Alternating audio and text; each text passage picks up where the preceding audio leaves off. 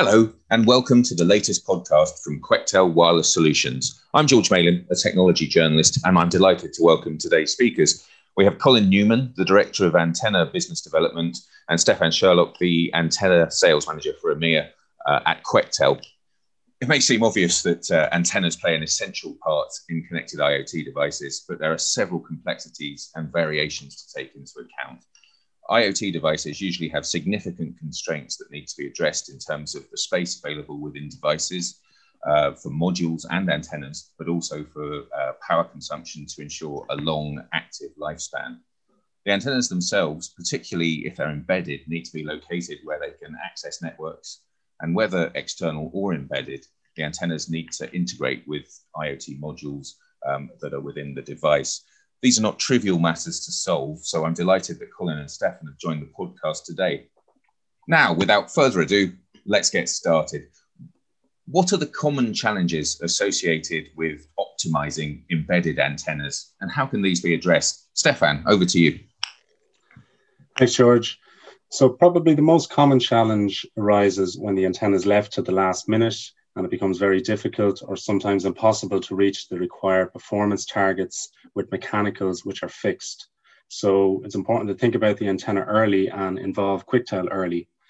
So the performance targets and frequency bands should really be defined first. You know, these targets can be based on your application or they can be, you know, taken from certification requirements from PTCRB, uh, for example. Um, the performance targets and the number of bands are really going to dictate your overall uh, product size based on the required antenna solution.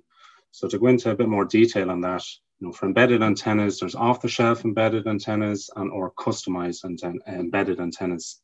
So off-the-shelf antennas need to be integrated into a device as per the datasheet. These antennas were designed in a specific environment, usually in free space, so this environment need, is needed to be replicated as much as possible to reach performance shown in the datasheet. Otherwise, the performance is going to be compromised. Custom antenna design is kind of the other way around. You're designing the antenna to fit in to the RF environment, but this faces uh, a lot of the same challenges. So, you know, I'll start off by saying, you know, choosing the ideal position is one of the most critical uh, challenge. Um, the ideal position in each device will depend on the antenna type, uh, what other components are in the device, especially noisy components, and then what other radios and antennas are in the device. So, you know, surface mount antennas like cellular surface mount are best positioned on the short edge of a rectangular ground plane. These antennas require a length in the ground plane to achieve the required bandwidth at the lower frequencies, so sub one gigahertz. The PCB ground plane can be virtually extended by the use of ground cables in some device. Um, some devices use cable harnesses.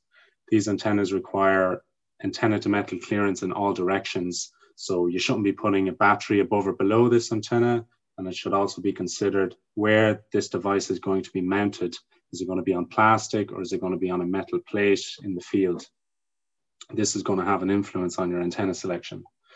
So to talk about patch antennas, um, these, these should be positioned in the device to face the sky to receive direct signals from the satellite. If there is room available, then these should be positioned centrally on a ground plane to increase uh, your gain performance.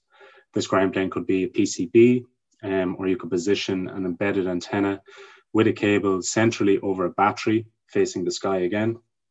Patch antennas are one of the only uh, antennas um, that can operate when placed on top of metal. Uh, most antennas don't like metal.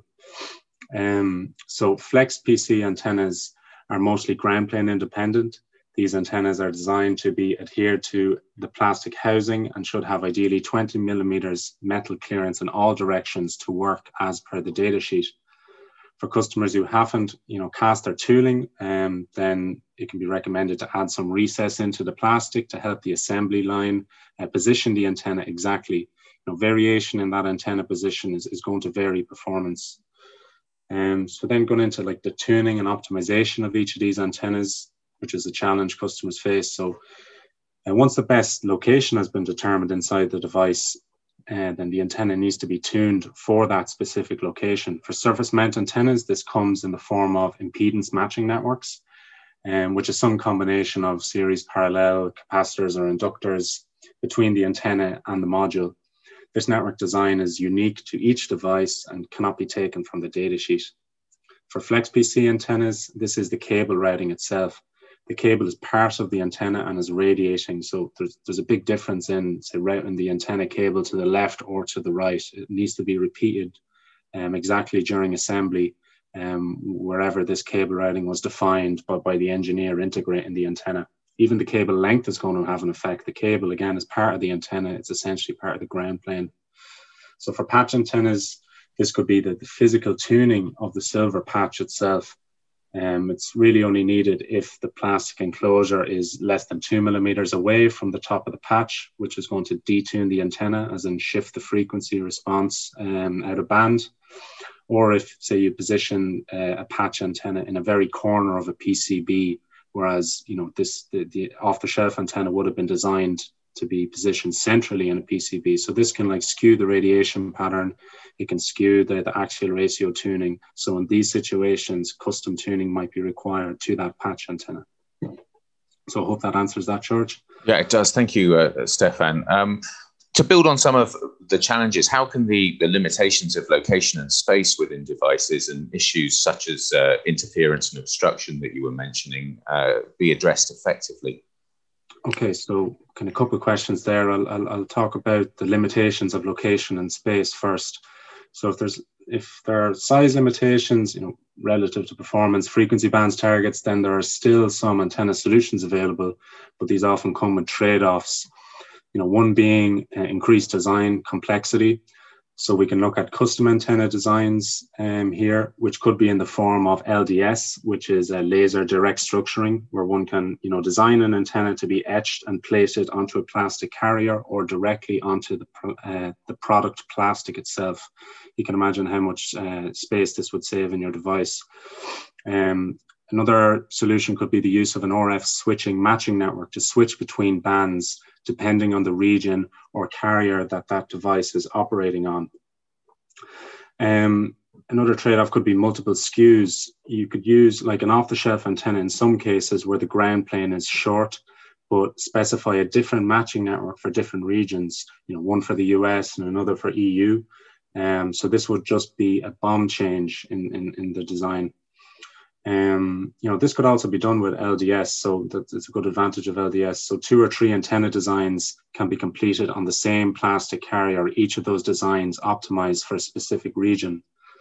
Um, so to answer the second part of that question, you know, the you know, interference um, and noise, um, so if these aren't mitigated at the start of the design phase, and these can cause some issues for sure. In particular, you know, TIS failures, which is a requirement for some certifications. Um, the issues and solutions to these can vary a lot.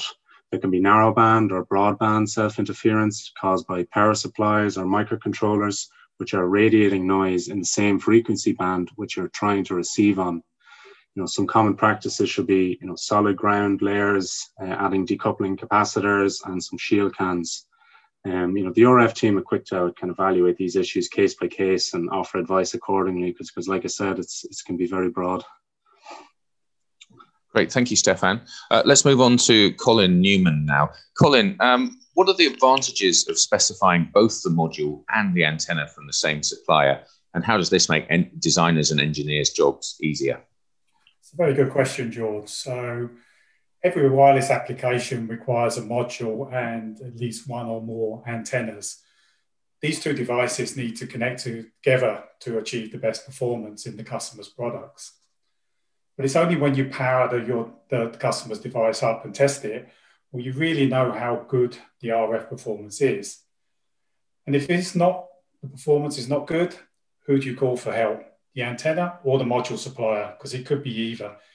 Each will give different answers based on their own product. But more important, who will accept responsibility and work with the customer to resolve the problems? By selecting one supplier like Quectel, it's more likely that your design will work first time anyway. Why? Because we have already tested our products together.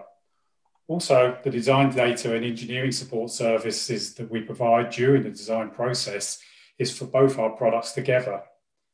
But should there be a performance issue, then the customer only needs to call one company, Quectel. irrespective of whether it's the antenna, the module, or the layout between the two products. Our FAEs and engineers work together and do not discriminate on where the issue lies. Their ultimate goal is to solve the problem and get the customer up and running as quickly as possible. So by talking to one team, resolutions to issues are often found and resolved quicker than trying to deal with two separate companies, which sometimes are in different parts of the world. This enables the customer to speed up their time to market. And lastly, George, there is a, this added advantage for procurement in buying both their devices from one supplier at the end of the day. Excellent. Great. Thank you, Colin. Um, this concludes the podcast. So many thanks again to today's speakers, Colin Newman and Stefan Sherlock from Quectel. It's clear that Quectel has not only assembled a large portfolio of both embedded and external antennas, but is also, thanks to its huge engineering resources, ideally positioned to supply antennas alongside IoT modules. This integrated approach will accelerate time to market and streamline the supply chain. Thanks again for joining our podcast today. We look forward to welcoming you to the next Quectel Wireless Solutions podcast soon. Check out our website and social channels for details. Goodbye.